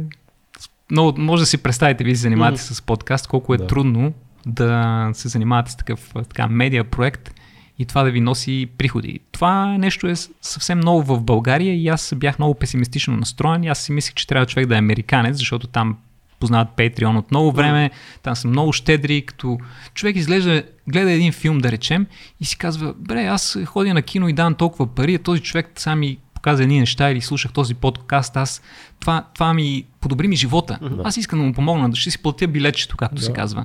И те го имат това при тях, затова там има хора, които са, си живеят от хобитата.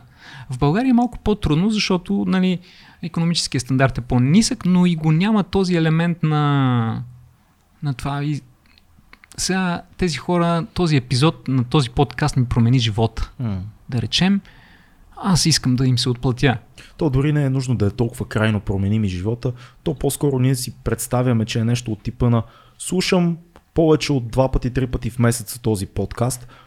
Един абонамент, какъвто и да е той, не само за нашия подкаст, генерално говоря, това е минимума, който можеш да направиш. Просто за да, за да си кажеш, окей, надявам се да има още за да. напред от това ако, нещо. Ако не го направя, може да няма съдържание утре. Ми, Примерно. Да, да, да. Просто да, тази култура трябва да навлиза. Ти си напълно прав. Да, да. Но ще е, навлиза, между другото. Mm. А, много хора ми пред, предложиха тогава, Марто, ти, виж, вървим из планини, хората всеки те поздравява, защо mm. не си направиш Patreon аккаунт? И мен първо ме беше срам.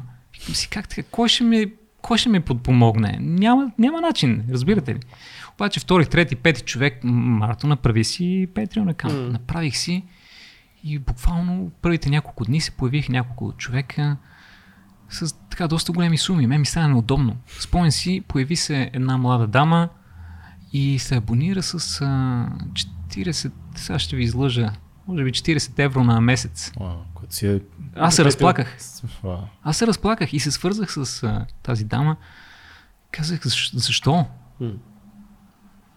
И тя ми искам да. Това много ми харесва тази идея, искам да съм част от тази идея и просто помагам. Това е, никой не иска нищо в замяна. Казват... Може би това е едно от най-ценните неща на тия платформи. Ти не просто си плащаш билетчето, ти ставаш, ние казахме, шегуваме се много често, ко-продуценти са автори, вътрешни хора и така нататък. Ти ставаш, ма то не е майтап, защото ти наистина ставаш част. Ти си една от причините да има даденото нещо. Да, да, да.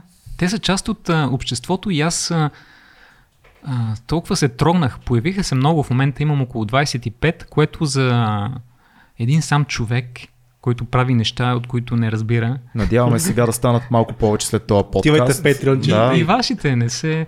Е, и аз това им казвам, мен става неудобно, когато Да. човек се... А, сега започва да ми помага твърде много. И аз ги питам, кажете да ви изпратя нещо от Финландия, картичка, нещо. Да, бе, Марто, не се притеснявай, продължай да правиш филми. И на мен ми е неудобно така. И ги моля даже им пиша, намалете малко, искам, аз предпочитам, да, чувствам се длъжа, аз, аз казвам, аз не правя толкова за вас, колкото вие правите за мен.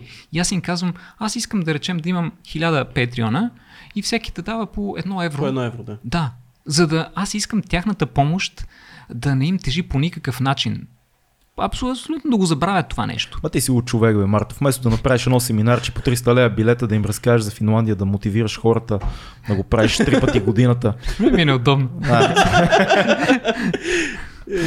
Но, не, правил съм в клуба на пътешественика няколко презентации, филми, дори няколко прожекции имам в а, кино Влайкова и между другото съм щастлив на подкрепата хората. Билетите се разпродават за буквално за часове, за 2-3 часа. как се запали точно по снимането, по това изразно средство? Защото ти знаеш, може за планината, за пътешествия Супер. ти да се пише, да се, да се прави подкаст, но ти снимаш. Благодаря ти за този въпрос. А, как се запалих? Първо, когато пак ще се върна на кризата на средната възраст, ме удари и си казах, искам да направя няколко штури неща и си направих един списък. Да. да избягам маратон, да направя обиколка с колело на Витоша 100, а, е такива неща. И си казах, «О, сега да избягам маратон, това ще се случи веднъж в живота ми, защото това ще е събитието на живота ми, трябва да го документирам. За поколенията. Да, ама точно така е. И си казах, така направих обиколката 100 с велосипед и после ултрамаратона. Казах си, това ще е върха на моето физическо и спортно развитие. И аз трябва да го документирам. Един ден ще имам деца, внуци, искам да им покажа това нещо. Да. Ще го кача в YouTube, тъй като пътувам и света и да мога да се хваля и да показвам на хората, вижте какво съм направил. Това ми беше идеята. Аз не съм имал абсолютно никаква идея да монетизирам това хоби, да правя филми, да прожектирам в а, кина и Patreon да ми помагат хората. Не, абсолютно не. За себе си го правих всичко това, обаче като ги качих в YouTube, те пък хората ги намериха Да. и като взеха да ми пишат, че са се вдъхновили, че ми благодарят, едва ли не, и аз за първи път в живота си изпитах чувството а, да съм да съм вдъхновил някого. Аз съм бил един работник, един никой, винаги съм се чувствал а, недостатъчно развит, недостатъчно умен и какво се случи? Хоп, изведнъж хората ми пишат, че съм ги вдъхновил и аз си казах, това е нещо ново за мен трябва да помисля по въпроса. И продължих с филмите и така се направих и Ком Емине. И това вече направи филма за Ком Емине, пете епизода и тук вече дойде голямата разлика. Пак идеята беше да, да заснема това приключение. Защо? Просто иска да го заснема. Не знам, това за мен е нещо много красиво. Но оттам дойде много внимание от телевизии, и от радиа. И... Но това не е най-важното е, получих невероятни имейли и съобщения от хората за променени съдби. Аз си ги колекционирам. Не ги споделям, защото те са много лични. Но те за мен са като, ако сте чели на Иво Иванов книгите, Да. както в една книга може да се разсмееш, да се разплачеш и да се, и да се депресираш и да се вдъхновиш, така си техните съобщения. Човек сяда и отделя и пише, да речем, те ми ги пращат понякога в Word файл, А4, защото е няколко страници, и аз чета и, и плача. И това някой да ти каже, че едва ли не, не искам да цитирам сега, за да си, да си се хваля сам, но невероятни неща, които хората са били докоснати и са променили живота си, гледайки филмите. И това за мен беше нещо, нещо ново. Трябваше ми много време да го осъзная. Кой съм аз? Никога нищо не съм постигнал в този живот и изведнъж хората ми пишат, че аз съм им променил живота и за първи път изпитах нова форма на щастие. Преди това всичко беше насочено към мен. Аз искам да направя това за себе си. Аз искам да постигна това, аз искам да постигна това. И сега в един момент аз зарадва други хора и това, това придаде а, пълнота и смисъл на живота ми, ако ще те вярвате, а, защото аз съм допринесъл за някого. И тази нова форма на щастие е несравнимо по-силна от а, личното щастие, което е насочено към мен да правя неща за себе си. А, и аз се вдъхнових от това да правя тези филми, защото видях, че много хора се вдъхновяват и вярвам, че всеки човек трябва да намери своя начин, по който да прави света по-добро място. Това е много трудно. М. Аз никога не съм вярвал, че ще успея. Може да звучи нескромно. Мъничко аз мисля, че съм дал а, своята капка, съм капнал в океана. И ако всеки човек го направи това нещо и открие един свой свят и, и, и го сподели с другите, а, света ще бъде по-добро място. И това придаде съвсем, съвсем различен а, смисъл на моето съществуване и поглед към живота. Вече не съм само аз, вече е цялото това общество и хората, които се свързаха с мен. Много яко. Ти, ти много добре знаеш каква огромна рядкост е да, да имаш толкова и само положителни реакции към неща в YouTube. О, А, да, това защото- е невероятно. Значи като отгоре имаш неща, които са стигнали до стотици хиляди души. Да. Както каза, за Коме мине на миналата година направи това приключение с а, Родопското село, което снима само трима жители. Как си го обясняваш това, че в една такава токсична среда, която е YouTube, че си намерил някъде златото и, и към тебе няма по никакъв начин никакъв хейт. И то в тази цялата сфера, между другото, няма. Никой не ти е казал, бе, ти тук завърши то маратон за 24 часа, по принцип, то без проблеми можеш за 20 часа да го направиш. Да. Как си го обясняваш това, че няма такъв а, хейт изобщо, което е рядко, знаеш. От твоята начина по който ти пре, си като хост на това цялото нещо, нещата, които правиш, че са мотивиращи за хората, как си го обясняваш? Вие сте големи професионалисти, вие засягате всички такива много, много тънки въпроси. И това е много важен въпрос за хейта. Той не е само в YouTube, той е в а, онлайн, насякъде. И това е много лошо нещо, защото заради този хейт много хора се страхуват да се изяват. Мгм. И а, виждал съм хора, които буквално се занимават кой с рисуване, кой с фотография, подложени на критика и спират да се занимават, защото не могат да издържат на този стрес. Така че човек изложи ли изкуството си на всеослушание в интернет пространството, той, този човек излага себе си на възможност от критика. Струва ми се, извинявай, че те прекъсвам, че все повече излизаме от този модел. Ние тук всички сме 30 плюс и някакси това беше в, в началото на, на влизането на интернет, когато всички виждаха всичко и все още идеята да се абонираш или да подкрепяш с Patreon или друга платформа го нямаше толкова. Малко беше на рандъм принцип. Виждаш нещо, Да. форуми, а, това е много зле. Да. Сега някакси, поне моето наблюдение, а може да е моя балон, това не знам, интернета се профилира. Хората много повече избират, окей, аз искам тези и тези канали, харесвам тези и тези а, създатели на съдържание, изкуство, подкасти, каквото и да е. Това са моите неща и аз следя само тях.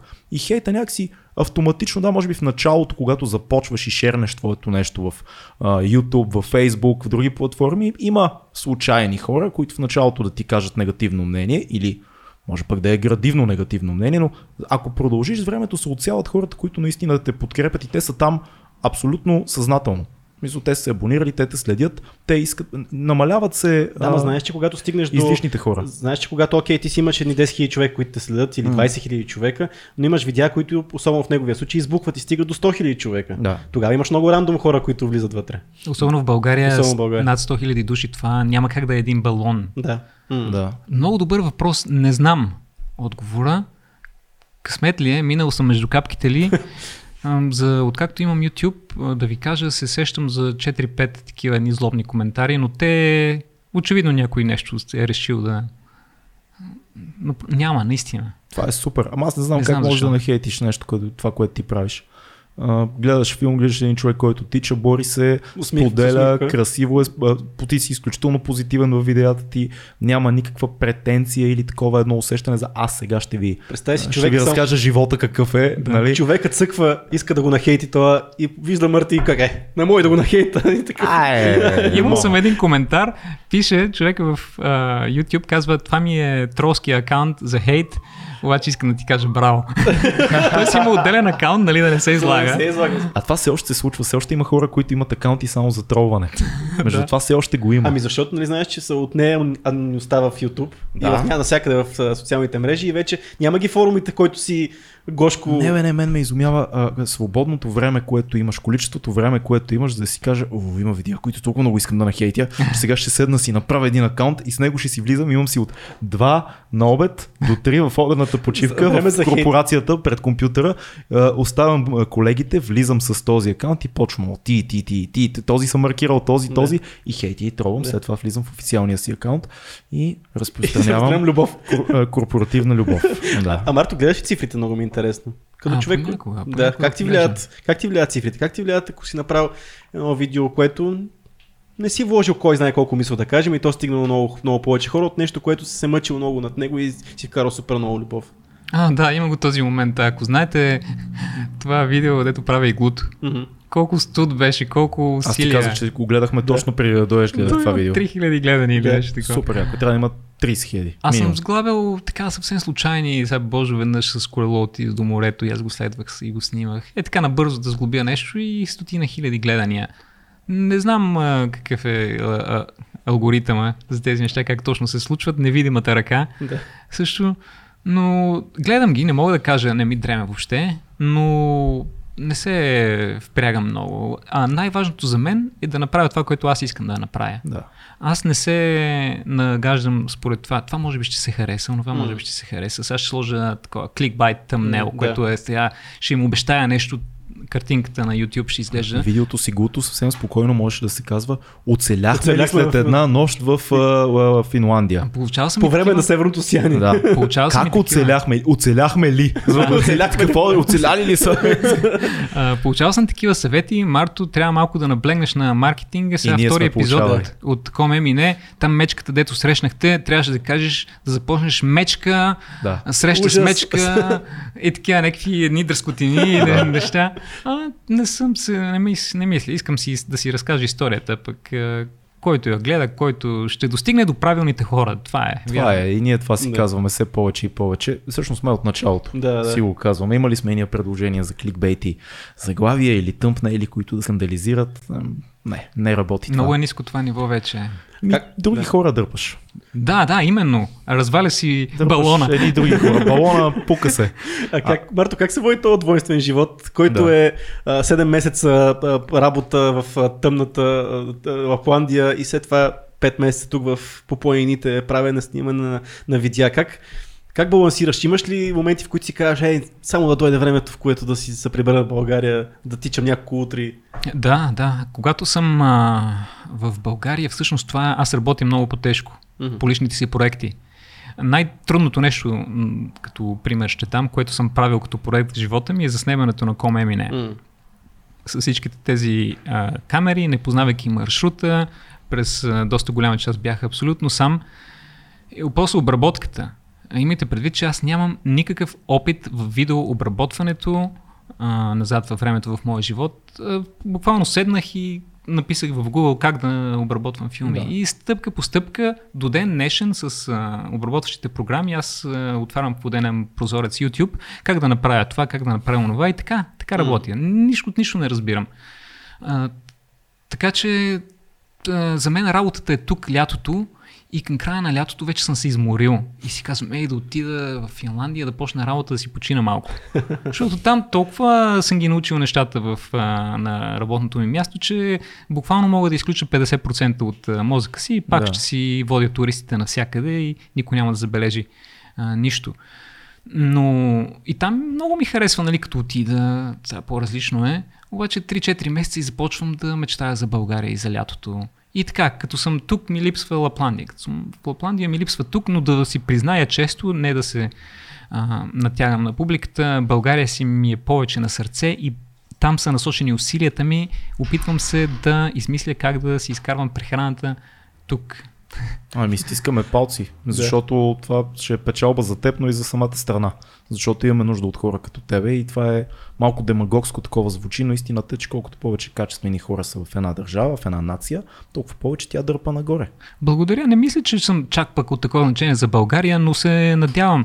Но а ние имаме нужда не от един лидер, който да ни поведе, ние имаме нужда от, според мен, от много хора, които да пишат техните истории и да Това, това имам разказват. предвид. Да. Това имам Да. предвид. Всеки да си автор на неговата история. Да. Просто тя да има някакви поне минимални а, морални принципи, търсения и това, което каза ти човек да търси начини да прави себе, си- себе си щастлив, но и хората около него и да има някаква отговорност за това, че всичко, което прави по някакъв начин се отразява и на едни други хора.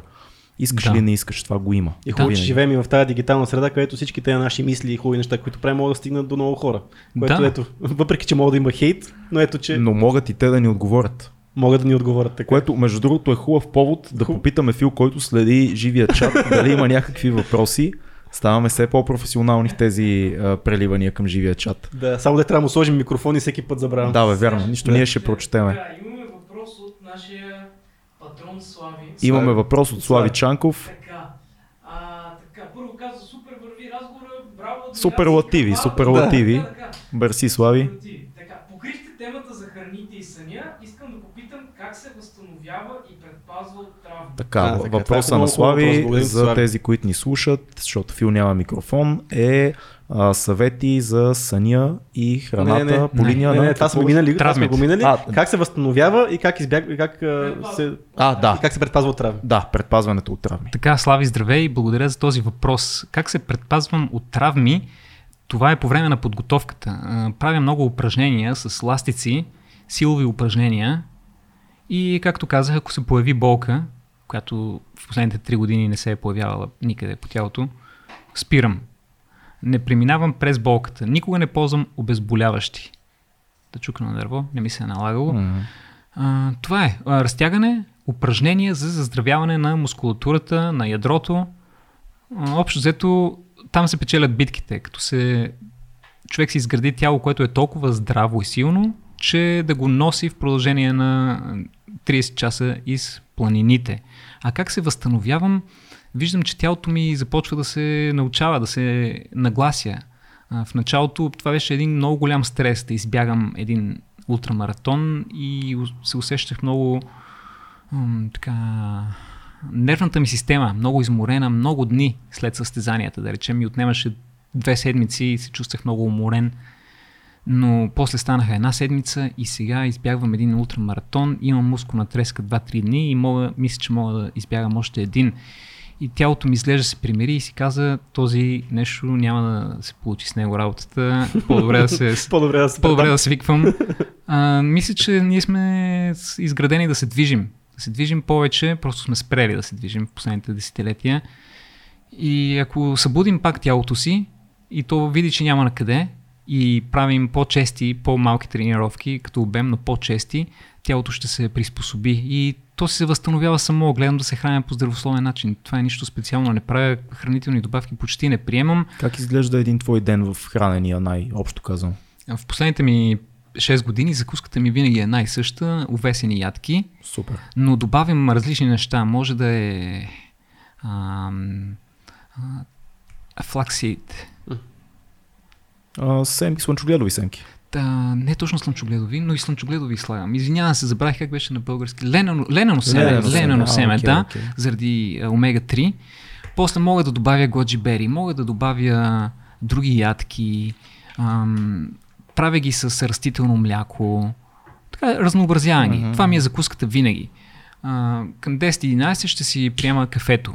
Значи, защо е важно кафето да не се приема много я... рано сутрин? Е защото, когато се събудим, естествено, тялото ни започва да произвежда кортизол, а, който ни събужда. Да.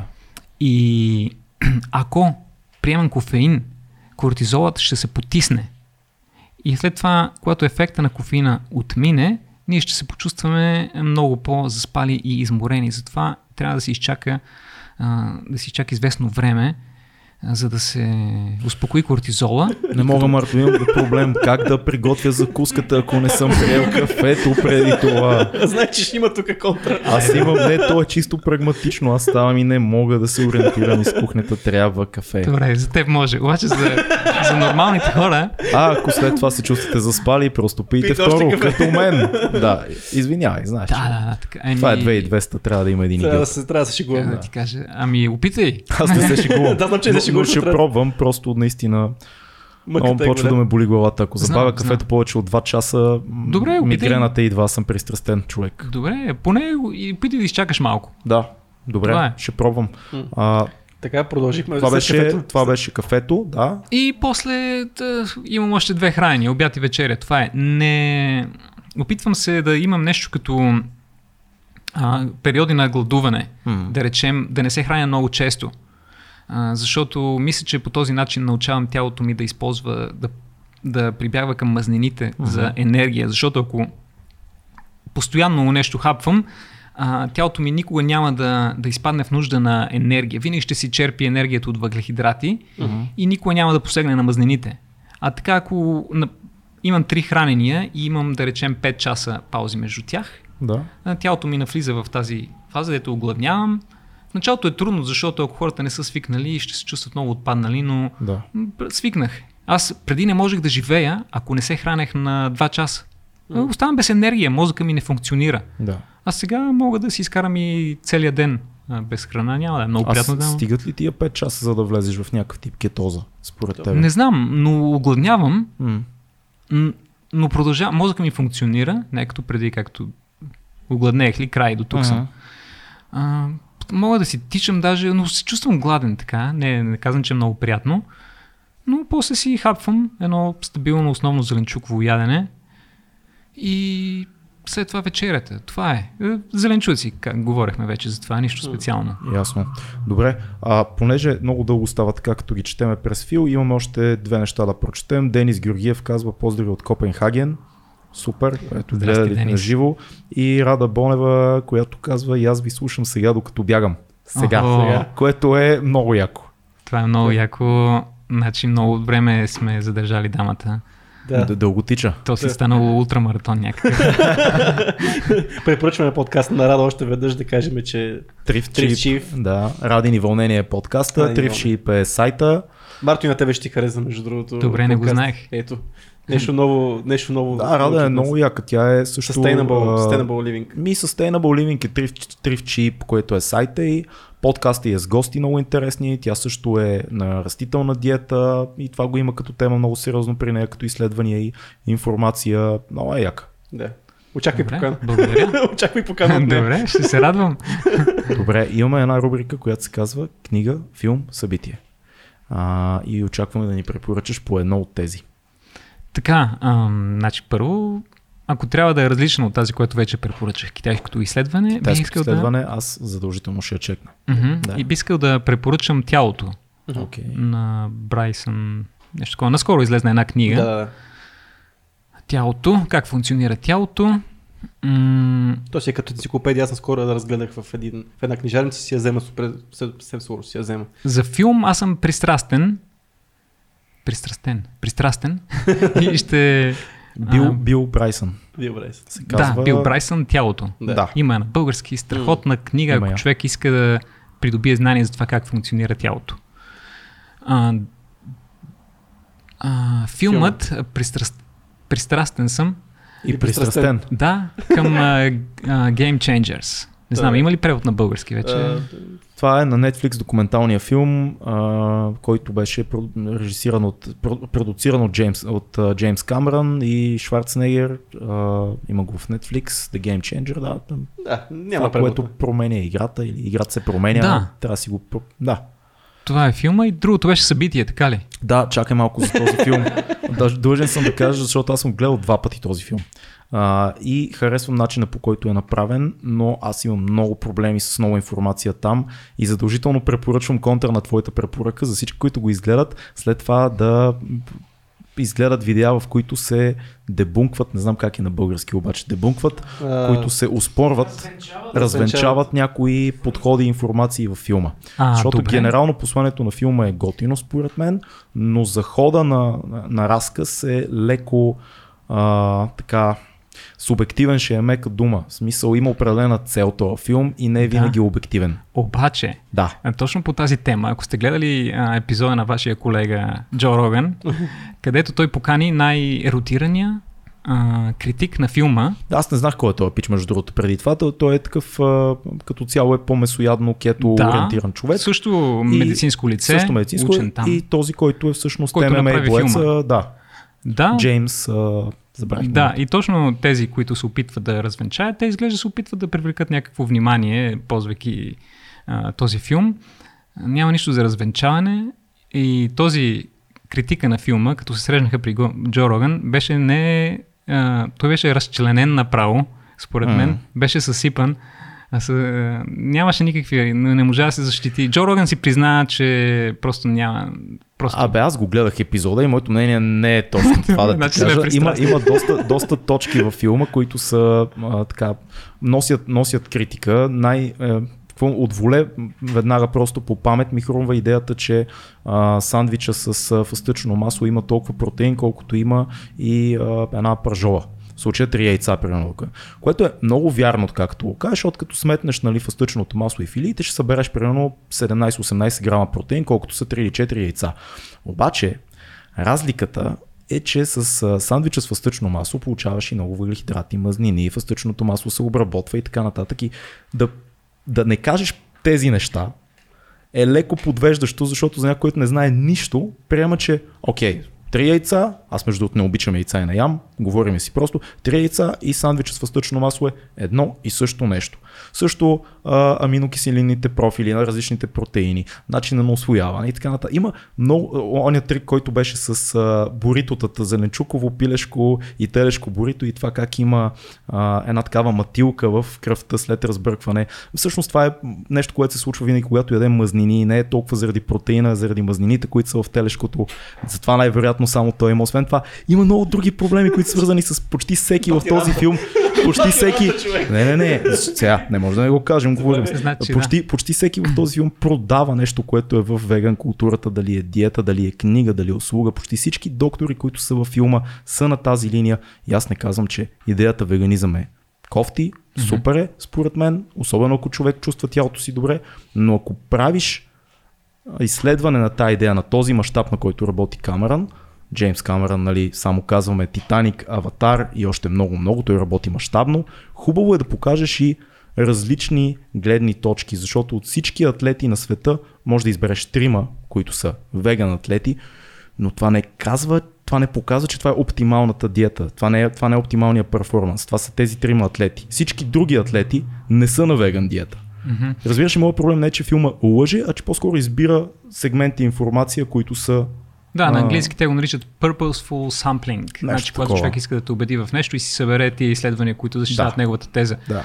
Между другото, каквато, каквато и теория, т- т- каквато и мисъл да ви мине през главата, ще намерите а, изследване, което да защитава докаже, тезата да. ви. О, абсолютно. Доказателство веднага ще Да, намериш за всичко. винаги ще се намери Факт. за всичко. Съгласен. Затова то се нарича дискусия, Да. затова се пишат тези научни статии. Научните статии, те не са за, за хората, които не се интересуват. Това е а, разговор между научните среди, да се види кой до къде е стигнал, кой какво е открил и често се, хората са на различно мнение. А, веднага да ти кажа какво много ми хареса във филма. А, има нещо много генерално, което е сбъркано в обществото, в което живееме. Всеки мисли, че месото е основното ястие. И в България го имаме това. Ние сядаме с месо плюс гарнитура. Или особено в фитнес средите, дори калистеника средите, се, предполага се, че ти трябва да дадеш месо по три пъти на ден, защото иначе изведнъж протеинът ти ще свърши И мускулите ще се ще изчезнат. разпаднат. Да, това е Тялото тотално, изяде. тотално невярно е а, и, и колкото повече човек следи тези теми и се опитва да е отворен към различни диети, вижда, че ние поемаме Прекалено много достатъчно протеин. Не, както във филма на едно да. място някой каза, срещали сте човек, който да каже, а, изследваха, ама аз имам недостатъчност на протеин. Няма, няма човек, който изведнъж да се появи да каже, протеина ми е недостатъчно. Ме ние сме достигнали един етап в човечеството, а, за първи път в историята на, чове, на човечеството, в който има повече заболявания, идващи от преяждане, О, да, отколкото от а, глад и масово се предозираме с протеин. Има и нещо друго, което е много важно. Аз, според мен това е слаба точка на филма. Малко се говореше за моралната а, линия зад а, веган диетата. Защото наистина едно от нещата, които аз съм се замислил, че мен могат да ме убедят да не ям животински продукти е а, начина по който функционират фермите. М. И много лесно човек просто за две минути, ако изгледа елементарни клипчета в YouTube на животни в ферма, как се държат тия животни, прасета, пилета, Да. крави, как се хранят, как се произвежда млякото, Така е, на но какви понеже има места много обитава. Това е ужасяващо. просто. Прав си, а, това е нещо отвратително. Да. А, и аз не искам да съм част също от това, но филма гледната точка беше различна. А има Да, много, да, много филми, за, а, точно гледната точка е точно тази, етичната. точно. А, Conspiracy или Forks Мгм. vs. Knives. Да. А, и те показват Food живота на in- животните. uh, в... Food Incorporated, което А, беше най... Да. О, и- да, жесток филм. Мисля, че между другото, ако човек, който е, не е веган и изгледа тези филми, ще, ще стане веган. Но а, причините, поради които човек избира да бъде веган, може да са различни. Може да са здравословни, религиозни, може да са етични. Така че зависи гледната точка. И този филм гледа точно от страната на спорта и на физическите постижения. Между другото, здравето. като каза за тези филми, които показват индустрията, хранителната индустрия Мгм. в животинските нали, продукти, трябва да кажа сега един филм, който наскоро излезе по, по Netflix, Ротен се казва, който пък Да. поглежда а, линията, а, как се добива авокадото, Да.